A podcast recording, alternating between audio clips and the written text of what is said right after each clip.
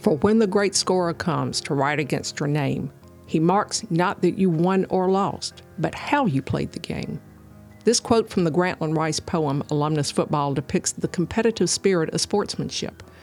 But this sentiment is often in conflict with actual competition, where the idea of winning the game is more important than the sport. Vince Lombardi, the legendary football coach, had a different approach. He is credited with saying, if it doesn't matter who wins or loses, then why do they keep score? And ultimately, his most famous quote Winning isn't everything, it is the only thing. Sadly, the importance of winning has resulted in some amazingly blatant attempts to control the outcome of the game, doing anything to win. I'm Melissa Lavender, and Anything to Win tells the stories of some of the most notorious attempts of cheating to win in sports and why they didn't work.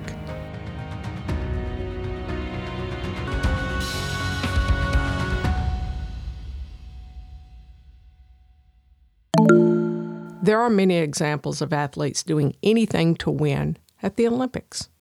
In response to the knowledge of athletes taking substances to enhance their performances, the Olympic Committee implemented a drug testing regimen in the 1968 Summer Olympics held in Mexico City. Remember, this was 1968, and this was the infancy of drug testing. And amazingly enough, the only tests that they used were urinalysis in the 1968 Olympics. The first athlete who had won an Olympic medal and was subsequently disqualified was Hans Gunnar Liljenwall, who had his bronze medal for the pentathlon stripped when he tested positive for alcohol. Liljenwall, who was from Sweden, drank a beer to calm his nerves prior to the pistol shooting portion of the event. Obviously, drinking and shooting don't mix. Doping was prevalent by the East German team in the 1970s and 1980s. The East German women's swimming team basically won everything in the 1976 Olympics in Montreal, demonstrating how a country could systematically grow competitors to win. Although they denied any cheating, most of their athletes had no idea that their doctors, trainers, and officials were basically using them as lab rats. Files recovered after the Berlin Wall fell in 1989 showed that East Germany victimized over 10,000 athletes, requiring them to take steroids and growth hormones over many years. Sadly, many of these athletes suffered debilitating health issues and psychological issues from this abuse under the East German regime.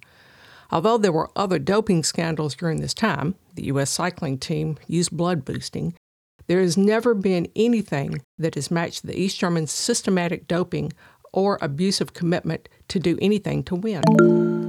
After the doping scandals in the 1970s and 1980s, there were individual doping scandals and athletes who were disqualified and stripped of their medals. In 2000, U.S. track and field athlete Marion Jones was disqualified and stripped of her five Olympic medals. Jones's then husband, shot putter C.J. Hunter, also tested positive for performance enhancing drugs around this time. However, one of the most notorious Olympic races, the men's 100 meter race in the 1988 Olympics, is known as the dirtiest race in history.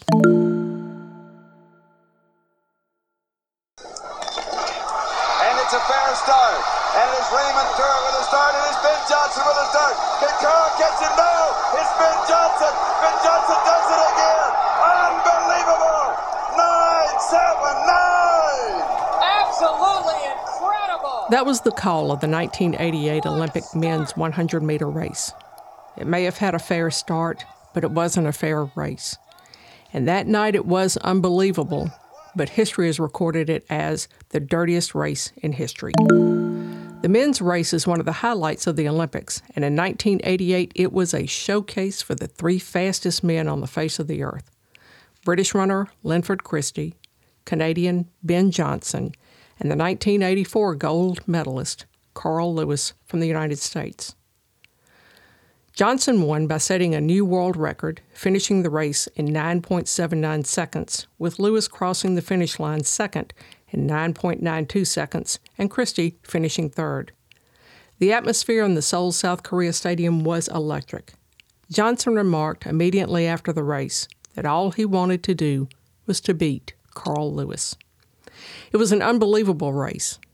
But three days later, Johnson was stripped of his gold medal and new world record after he tested positive for steroids. Lewis was awarded the gold, and Linford Christie was awarded the silver medal. Interestingly enough, both Lewis and Christie tested positive for a stimulant, but these were not reported or were cleared, as the stimulant found was contained in a ginseng tea that one of the runners had drunk. Sometimes stimulants that are on the ban list can be taken innocently, as they can appear in herbal teas or in medications for asthma or in other nutritional supplements. There are multiple different categories of banned substances and hundreds, if not thousands, of different substances banned by the World Anti Doping Agency. Although the World Anti Doping Agency publishes extensive listings of prohibited substances and employs vigorous drug testing protocol, there are still athletes who push the boundaries and use prohibited substances, proving that they will do anything to win.